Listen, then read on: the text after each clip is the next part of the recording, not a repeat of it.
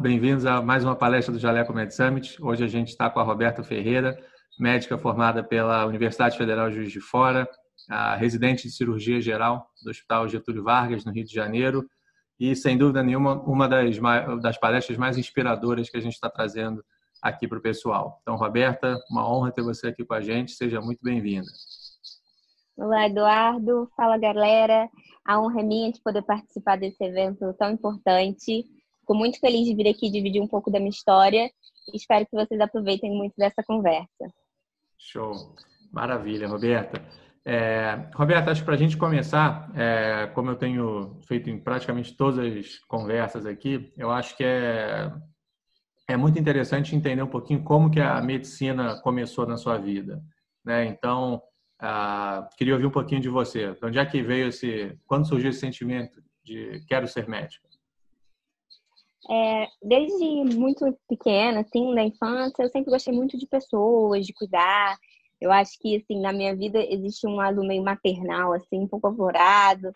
Então, eu desde pequena falava, ah, eu quero ser médica, eu vou ser médica. E isso foi acompanhando uma questão de infância, uma questão meio paralela, é você, quero ser, isso eu conheço, eu fui crescendo e realmente conhecendo, vendo o que era. E aí eu cheguei a pensar em outras coisas, mas nada eu gostava tanto quanto a medicina. Nada que eu via eu pensava que ia me dar aquilo que eu gostaria realmente na vida, quero cuidar, que era o ter contato com as pessoas, que era fazer o bem ali para elas, né?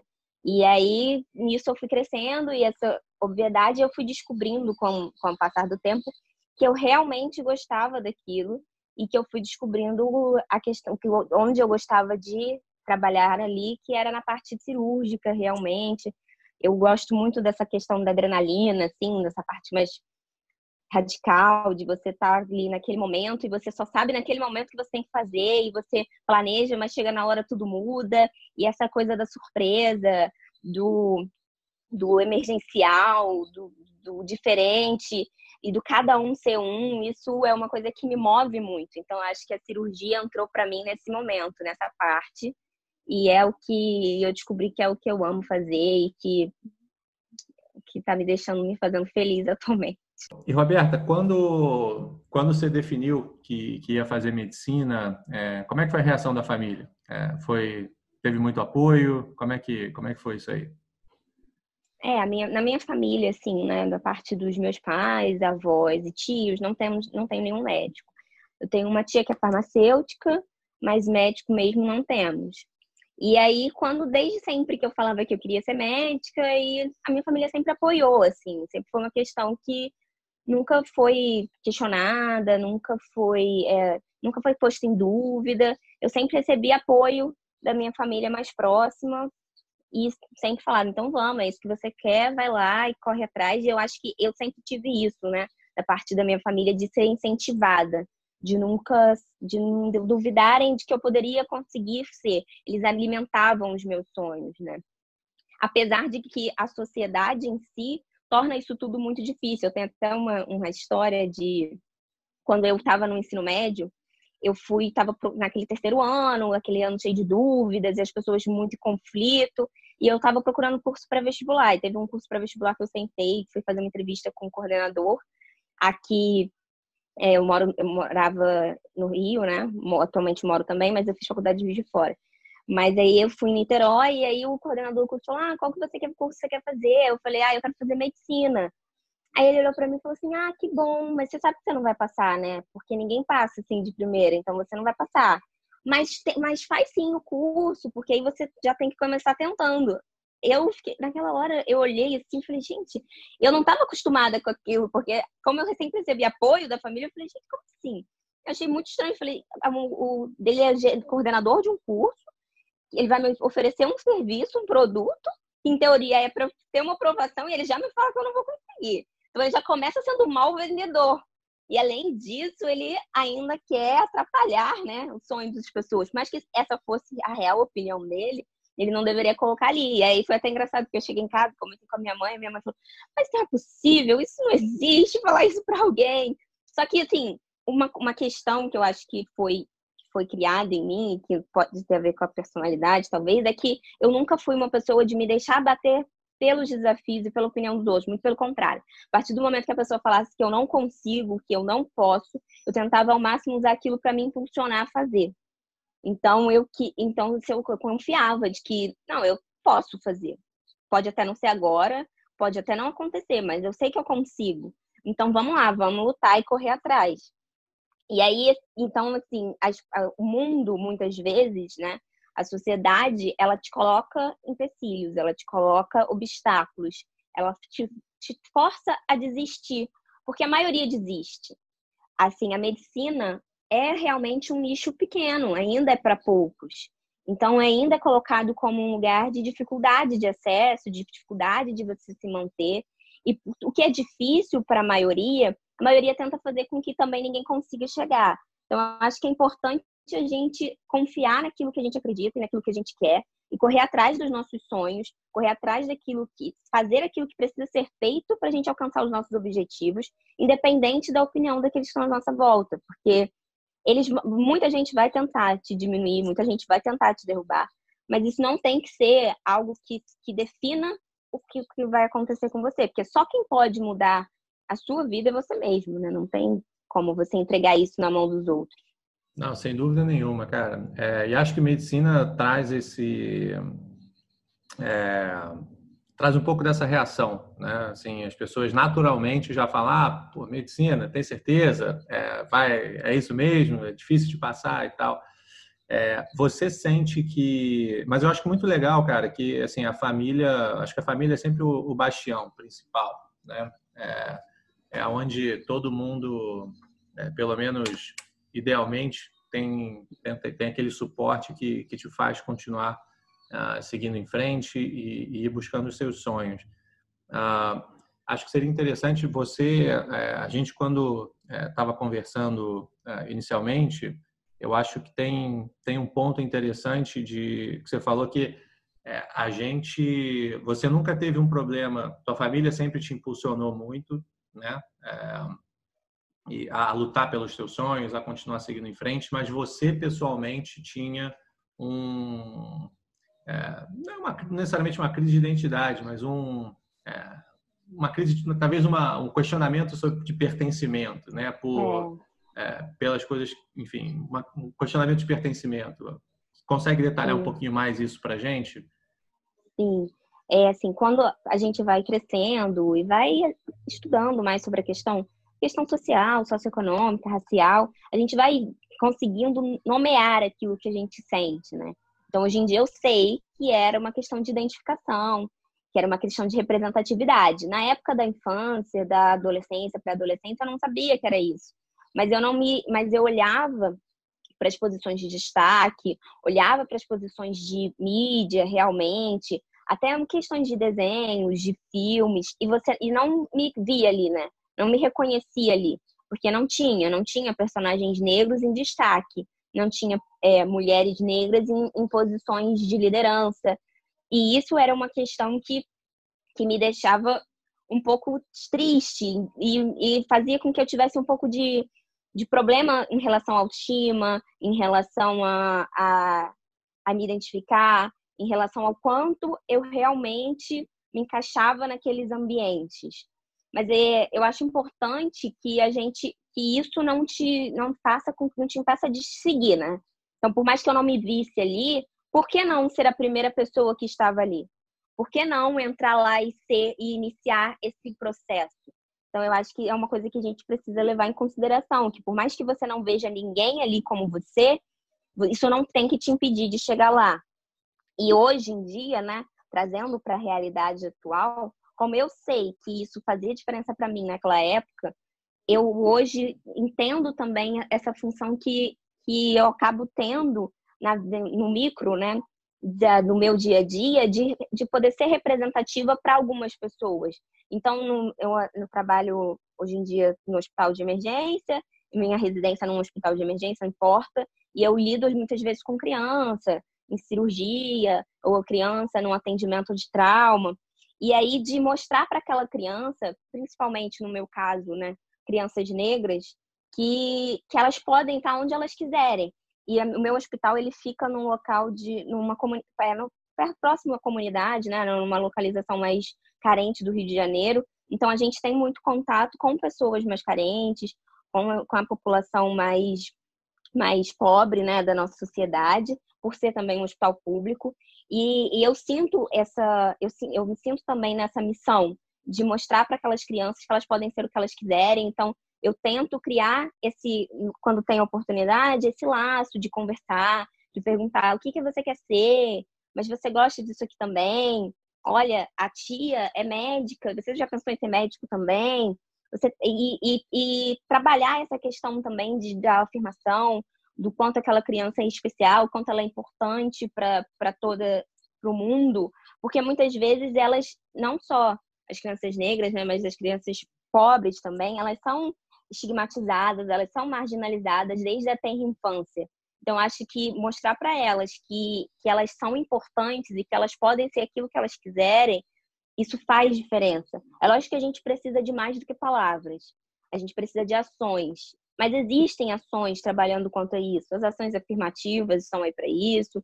As ações de as ações de várias instituições estão aí para isso, mas a, pessoa acreditar também no potencial dela faz diferença, porque é dela que vai ter que vir a energia e o empenho. Então, se ela não acredita que aquilo é um objetivo para ela, se ela não acredita nem que aquilo possa ser um sonho que ela possa sonhar, ela nunca vai conquistar. E eu acho que a gente trabalhar isso no dia a dia, a gente reconhecer essa nossa função, é muito importante. Durante a faculdade, eu tive até. A gente faz. Na minha faculdade, a gente faz um estágio regional. Então, que a gente vai para uma área mais rural e fica lá durante um tempo, eh, trabalhando na atenção primária. E aí, na, na época que eu fui, na cidade que eu fui, para uma cidade chamada Arantino, uma cidade do interior de Minas, a enfermeira né, do, da minha unidade básica de saúde pediu para a gente fazer uma palestra na escola sobre questão de gravidez na adolescência. E uma coisa que ela falou para mim marcou muito, porque ela falou assim: eu quero que vocês vão lá, lógico, para ensinar sobre métodos contraceptivos, sobre preservação, sobre, sobre educação sexual, mas mais do que isso, eu quero que vocês sejam, sirvam de exemplo para aquelas meninas, porque as meninas aqui da cidade, elas não, não entendem, os adolescentes daqui, eles não entendem que eles podem sonhar, que eles podem fazer mais do que os pais deles fizeram, do que os irmãos mais velhos fizeram. Eles não sabem que existe um mundo fora disso aqui. Eles não sabem que eles podem fazer um ensino superior, que eles não necessariamente precisam engravidar na adolescência e viver ali para sempre. Não é que isso, isso seja um problema, que eles, mas que isso tornar isso uma escolha, né? Que, assim, que os nossos jovens, os nossos adolescentes, independente da sua raça, independente da sua classe social, eles podem ver que eles têm escolha, que é o fato de lugar que eles nasceram não define o futuro deles. Por mais que seja mais difícil, por mais que seja mais dificultoso, que eles possam pelo menos cogitar a possibilidade de chegar lá, que muitas vezes nem isso eles têm direito. Então, esse papel é importante e eu acho que a gente, como nessa posição de privilégio que a gente se encontra, né? Então, eu falando aqui, você e todas essas pessoas que estão nos ouvindo hoje, elas estão em posição de privilégio. Então, a gente ter reconhecimento desse nosso, dessa nossa posição e agradecimento pela posição que a gente tem, é retribuir à sociedade, fazendo com que as pessoas que não tiveram essa chance entendam que elas podem ter, eu acho que isso é fundamental também.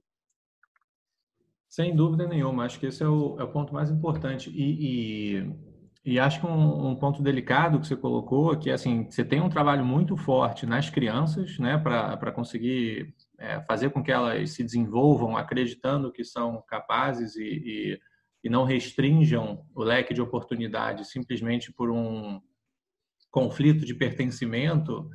É, mas eu acho que também tem um trabalho muito forte que, que tem que ser feito nos pais também, né? É, porque o dia a dia em casa é fundamental. Eu acho que, voltando um pouquinho até para a tua história, é, talvez a história fosse diferente se tua família não te funcionasse tanto, né? É, então, é, sem dúvida nenhuma. E, e, acho que esses são, são pontos fundamentais de, de, ter um trabalho importante com a criança, ter um trabalho é, importante com os pais, também, é, e que com o tempo a gente vá conseguindo equalizar mesmo, né? Acho que esse é o, é, é o caminho ideal e, e, que esperamos todos que a gente consiga chegar lá, né? Uma sociedade em que é, acho que é um pouco do clichê do sol nasce para todos, mas é uma sociedade que, cara, é. todo mundo tem pelo menos a possibilidade de, é, de escolher o caminho que, a, que ela quer seguir. Eu vejo algumas vezes essa questão dos pais, né?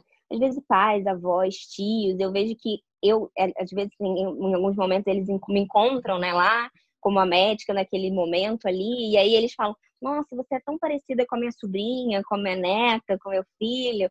Ah, ele queria, ele, ela queria ser médica, ah, ela quer ser enfermeira. E eu sempre tento falar isso, não, mas ela vai conseguir, ela vai chegar lá. E isso ajuda, incentiva, porque vai dar certo. Eu tô aqui, por que ela não poderia? Então, de, de realmente tentar trabalhar essa ideia de que, por mais que pareça que não é para todos, pode ser. Eu, isso é muito importante. Muito legal. E, e, nesse sentido, Roberta, você teve algum momento nessa sua trajetória que você, esse conflito, de certa forma, é, ou alguma situação te fez pensar que é, talvez não seja para mim? Te, te, deu uma desanimada e, e, enfim, te fez pensar, talvez não seja para mim? Assim, em questão de me fazer pensar em desistir realmente da, da profissão ou do, de tentar, né, na época de, de, da faculdade, tudo, não houve um momento em que isso aconteceu. Mas eu acho que isso porque por, por conta também de uma toda uma construção que eu tive de apoio, de força, como a gente já citou, da questão familiar, da questão de relações de amizade. Então, que é, eu tinha uma rede de apoio firme que me sustentava também, então que me ajudava a seguir. Eu acho que se a pessoa uma pessoa que se encontra sozinha numa situação dessa, uma pessoa que não tem apoio de outros, de repente ela vai desistir. Mas existem situações sim, e são situações do dia a dia que às vezes nos entristecem, no sentido de, por exemplo, isso já aconteceu inúmeras vezes, de eu estar no hospital e aí ter, por eu ser negra, né? E no hospital, a maioria das pessoas não tem muito. Você não vê muito, muita identificação, não dá para ver de cara quem é o enfermeiro, quem é o nutricionista, o psicólogo, o médico, e ainda mais na parte cirúrgica, que todo mundo usa pijama, né, cirúrgico, então aí mesmo que não você não identifica ninguém. Então, de que na maioria das vezes as pessoas olham para mim, elas não pensam que eu sou médica, né? Porque não é o comum, não é o que o que as pessoas estão habituadas a ver. Então, sempre abordam, ah, eu poderia falar com o médico, ah, eu poderia, ah, você é da enfermeira, ah, você é da nutrição, e aí tem aquela surpresa, não, eu sou a médica aqui do setor. Ah, tá. E aí você vê, assim, que aquilo ali não é só o fato dela, não, não tem nenhum demérito em você ser um nutricionista, psicólogo, enfermeiro da instituição. Muito pelo contrário, a gente é uma equipe e todos são fundamentais. Mas a questão é que o que você sabe que está por trás disso, né? Que você sabe que é porque ninguém espera que a pessoa negra ali do local vá ser o médico porque existe a questão do racismo, existe a questão do de onde as pessoas são colocadas, encaixadas na sociedade pela sua aparência, pela sua condição socioeconômica. Então, isso é uma coisa que entristece, isso é uma coisa que, que torna o caminho mais difícil, né? É você parar assim numa sala de reuniões e você ver que você é a única pessoa negra dali. É você parar num, numa discussão, num, numa reunião de serviço e você ver que você não tem outros colegas negros. No seu plantão, você é o único médico negro. Então, esse tipo de situação, você sim se encontra, você se sente sozinho, porque você acaba que tem certas situações que só você vai passar, certas coisas que só você vai enxergar. E que, às vezes, levantar isso é um problema, né? São certas brincadeiras que se fazem, certas piadas que se ouvem, certos tipos de adjetivos que se usam, são coisas que só ofendem a você. E você conseguir fazer com que aquilo seja desconstruído, você conseguir com que aquilo seja modificado, isso muitas vezes é cansativo. Isso, isso leva a uma certa exaustão. Você o tempo todo tá, ter que se reafirmar naquele lugar, você tem o tempo todo ter que se mostrar que você realmente pertence ali, que aquele lugar que você ocupa é de direito seu. Então, isso é uma coisa que torna cansativa. Eu tive a sorte, assim, né? Eu, de ter vivido, convivido em ambientes é, até muito agradáveis, em que isso não diretamente a mim, pelos meus colegas, que eu não era atacada diretamente, mas a gente vê com relatos de outros, de, eu já vi relatos de colegas negros próximos de ataques pessoais, de, de serem de, com coisas do tipo, em exemplo de aula, em aula serem colocadas pessoas negras como um exemplo negativo, e a pessoa tá ali naquela aula e se sentir extremamente constrangida com aquilo. Então, existem formas de, de você prejudicar e de você ofender, de você tornar a vida das pessoas muito mais difíceis no seu dia a dia e que você muitas vezes sente sozinho, porque você não tem como dividir com alguém, porque ninguém vai saber por que, que você está sofrendo com aquilo. E eu acho que uma coisa, uma questão é você não diminuir o sentimento do outro, né? Então assim, você você não tá naquela posição. Então você como uma pessoa que não é negra, você não, não pode falar se aquilo ali é ofensivo ou não. Porque não é, você, não é com você. Então se alguém te fala que que aquela conversa ofendeu, ou que aquele adjetivo não foi legal, que ela se sentiu atingida com aquilo, pare e ouça. Por mais que seu primeiro impulso seja, ai, que besteira, ai, hoje em dia não se pode falar mais nada, pare e reflita, porque se ele está te dizendo isso e você não está nessa posição de pessoa que, que é o ofendido, eu acho que cabe a gente ouvir, né, o próximo. E isso não só na questão racial, mas a questão de, de a questão de sexualidade, a questão de transexualidade, a questão de gênero e vários outros quesitos. É porque é uma, algo que é, sei lá, é simples para você que vai ser simples para outra pessoa, né? E... É, é porque também é, é isso, assim, você só falou uma frase, é só uma coisa, mas isso contribui para permanecer o estigma, para sustentar aquela, aquela, aquele histórico social de estigmatização e de preconceito e discrimina, descriminalização.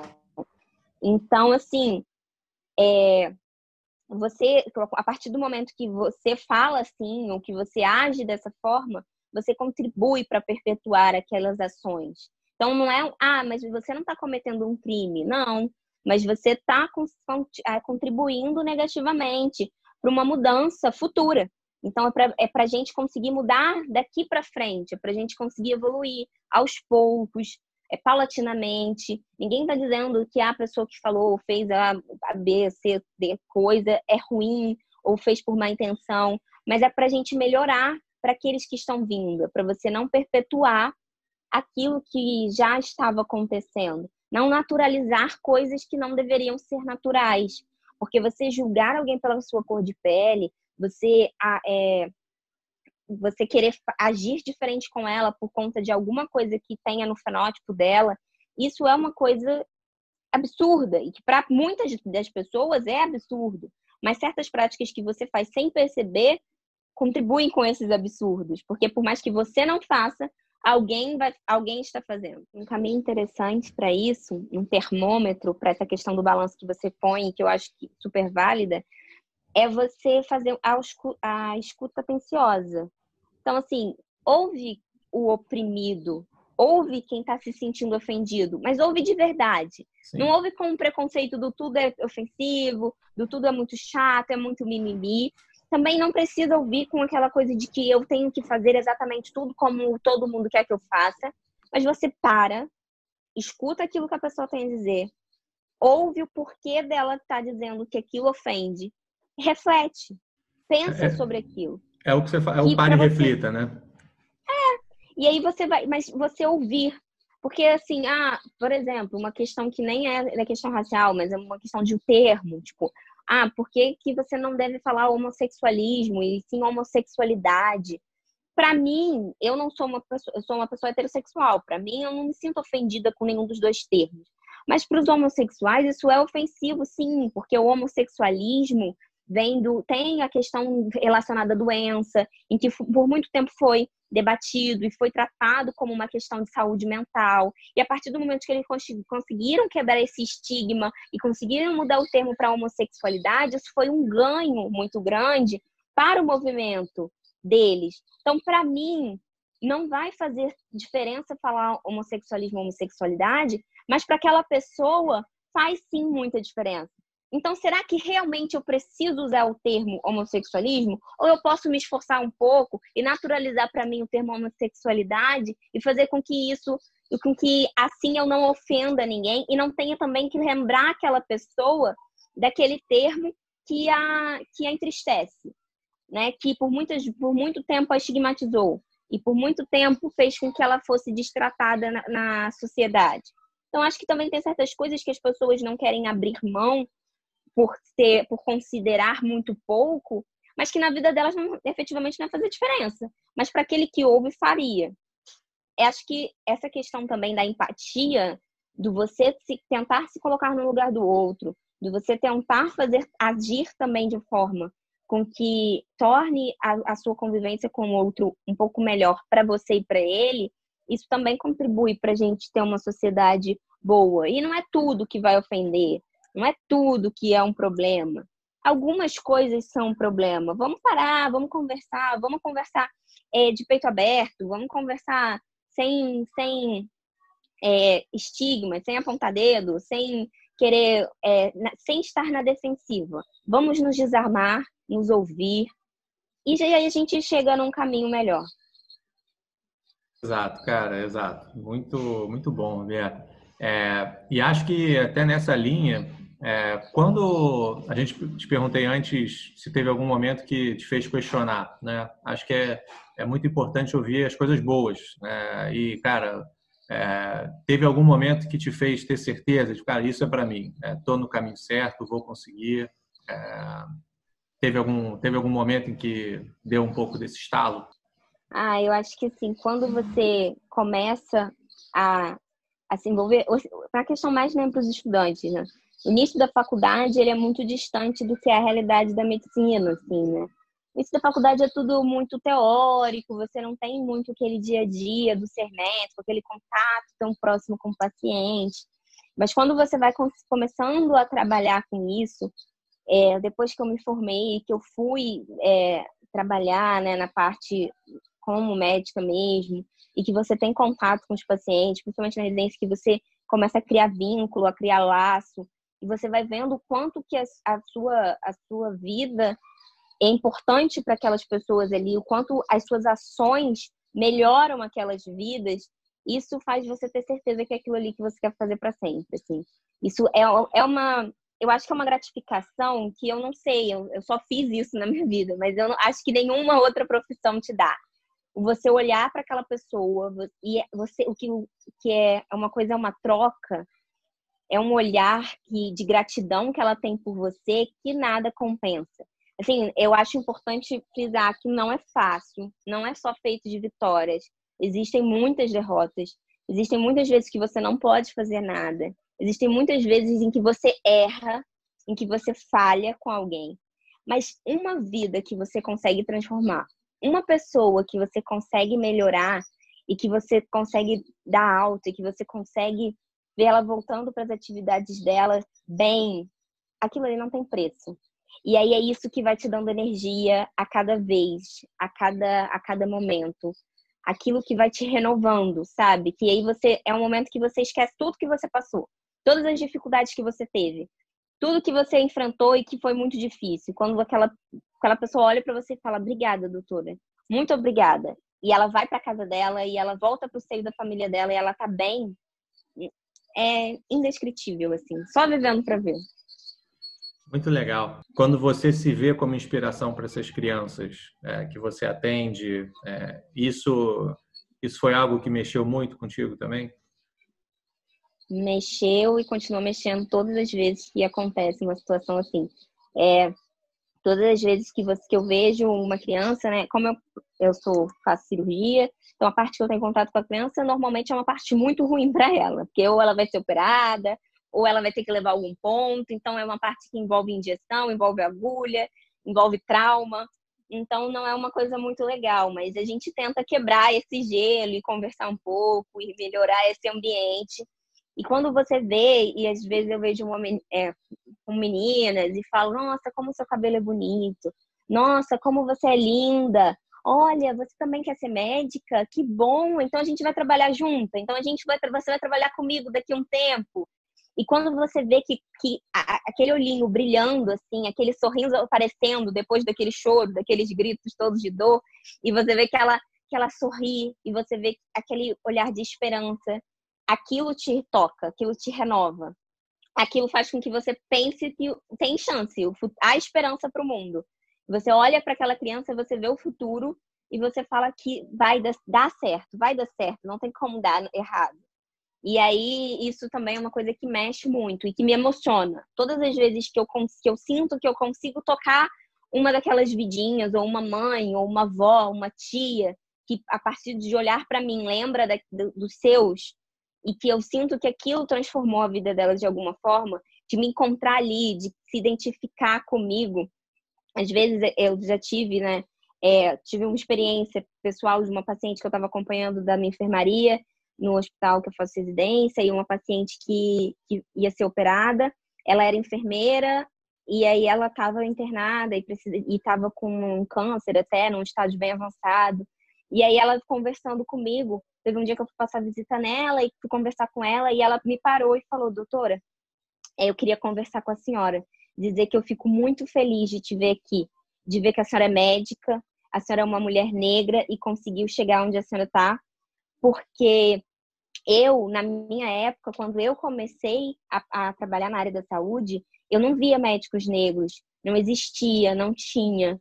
No máximo, eram, um, o que eu conseguia mais ver eram enfermeiros, auxiliares de enfermagem, mas nenhum médico. Então, te ver aqui me enche muito de alegria. Aquele dia, assim, eu não conseguia nem, nem terminei a visita, eu já saí emocionada e falei, ah, tá bom, então. E é uma coisa que te toca. Porque às vezes ali, para mim, eu estava fazendo uma coisa que é natural, que eu faço todos os dias, de segunda a segunda, e que para mim é mais um dia, mas que para aquela pessoa que estava deitada ali, me ver ali foi uma coisa transformadora. Eu acho que isso é importante, assim, de falar para as pessoas que estão nessa batalha, nessa luta. Às vezes deve ter alguém que está me ouvindo agora, que está ouvindo a nossa conversa e que estava num momento difícil, que está num momento de conflito e que está num momento de dificuldade, que está pensando em desistir, que está achando que que não vale tanto a pena assim tudo que ela está passando. Eu queria dizer que vale. Insiste. Eu sei que é difícil, eu sei que dói, eu sei que é complicado. Eu também já estive, eu também estou nesse, nessa batalha, né? Que é uma luta diária. Mas vale muito a pena. Vale a pena porque todas as vezes que um que a gente consegue alcançar, um que a gente consegue tocar, já compensa todo o sacrifício. Cara, sensacional, sensacional, Roberto. E assim, obviamente, é, em outra dimensão, mas eu acho que esse, essa inspiração é, o, é, é algo que é, acho que é isso, é impagável, né? E, e, e, é muito importante, acho que é fundamental. É, então, assim, acho que o, sem querer entrar em mérito político nenhum, mas exemplos como o Obama, por exemplo, que vira um presidente dos Estados Unidos, cara, o efeito que isso tem para uma geração, é, eu acho que é, é, de fato impagável, entendeu? O efeito indireto, né? É, uhum. De novo, sem entrar em mérito político aqui do se ele foi bom ou não presidente, Sim. mas é, acho que o fato dele estar tá lá, dele alcançar, isso gera uma um, um impacto positivo. De falar, pô, a gente dá, dá para chegar, entendeu? É, estamos é, lá, é um da gente ali, entendeu? E, e é, acho que isso, isso é muito legal. O, muito bom, Roberto, cara, sensacional. Acho que estamos chegando no fim aqui, infelizmente, ah, mas queria, acho que seria muito legal terminar com, com uma mensagem inspiradora aí para o pessoal, ah, para as pessoas que estão um pouco passando um pouquinho pelo que você já passou, é, ou que estão pensando em seguir um, um caminho, uh, trilhar um caminho parecido com o seu, qual mensagem que você tem aí para a galera? Ah, eu acho que a questão final seria isso, assim. Se você não se sente, é, se você não se sente pertencente àquele lugar, pense que você pode começar, pode ser iniciar por você, e você pode dar o pontapé inicial dali.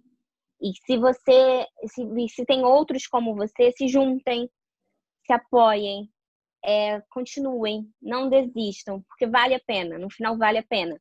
Nos momentos que a gente está em dor, em sofrimento, nos momentos de angústia, parece que eles nunca vão acabar, mas eles acabam, eles passam. E o que vem depois, o que vem, o que fica, é muito gratificante e é muito importante. Então, continuem, é, continuem nos seus sonhos, não desistam dos seus objetivos, sejam eles quais forem.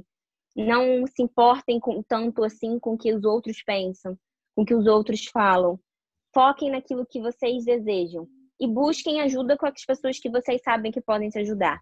para as pessoas que estão do outro lado, que são as pessoas que não sofrem com isso, tente fazer com que a vida das pessoas que sofrem seja mais leve, mais tranquila. Tente não atrapalhar. Se você não puder ajudar, tenta não atrapalhar, já vai ser ótimo. Então vamos todos juntos, seguindo, cada um trilhando o seu caminho, no seu objetivo, com os seus sonhos, sem desistir e seguindo a nossa função, o nosso papel, que é fazer valer a pena e fazer a vida das pessoas melhores. Eu acho que, assim, esse é, tem que ser o cerne da nossa profissão, né? Melhorar a vida de alguém, fazer o bem o máximo que a gente puder, o máximo que der. Não, é pelo, é, por mais que a gente não consiga salvar sempre, que a gente sempre possa confortar. Exato, acho que essa é a essência da medicina, né? E até a essência do jaleco também, que é, é melhorar a saúde através de educação e tecnologia. Mas, cara, sensacional, muito obrigado, Roberta. É, certeza que vai inspirar milhares e milhares de pessoas uh, indo para frente. Então, palestra extremamente inspiradora e, de novo, muito obrigado pelo, pelo tempo. Casa é sua, sempre que quiser voltar, fica à vontade. Fechado? Fechado. Eu que agradeço a oportunidade. A parabenizo o Jaleco pela iniciativa de fazer um evento como esse.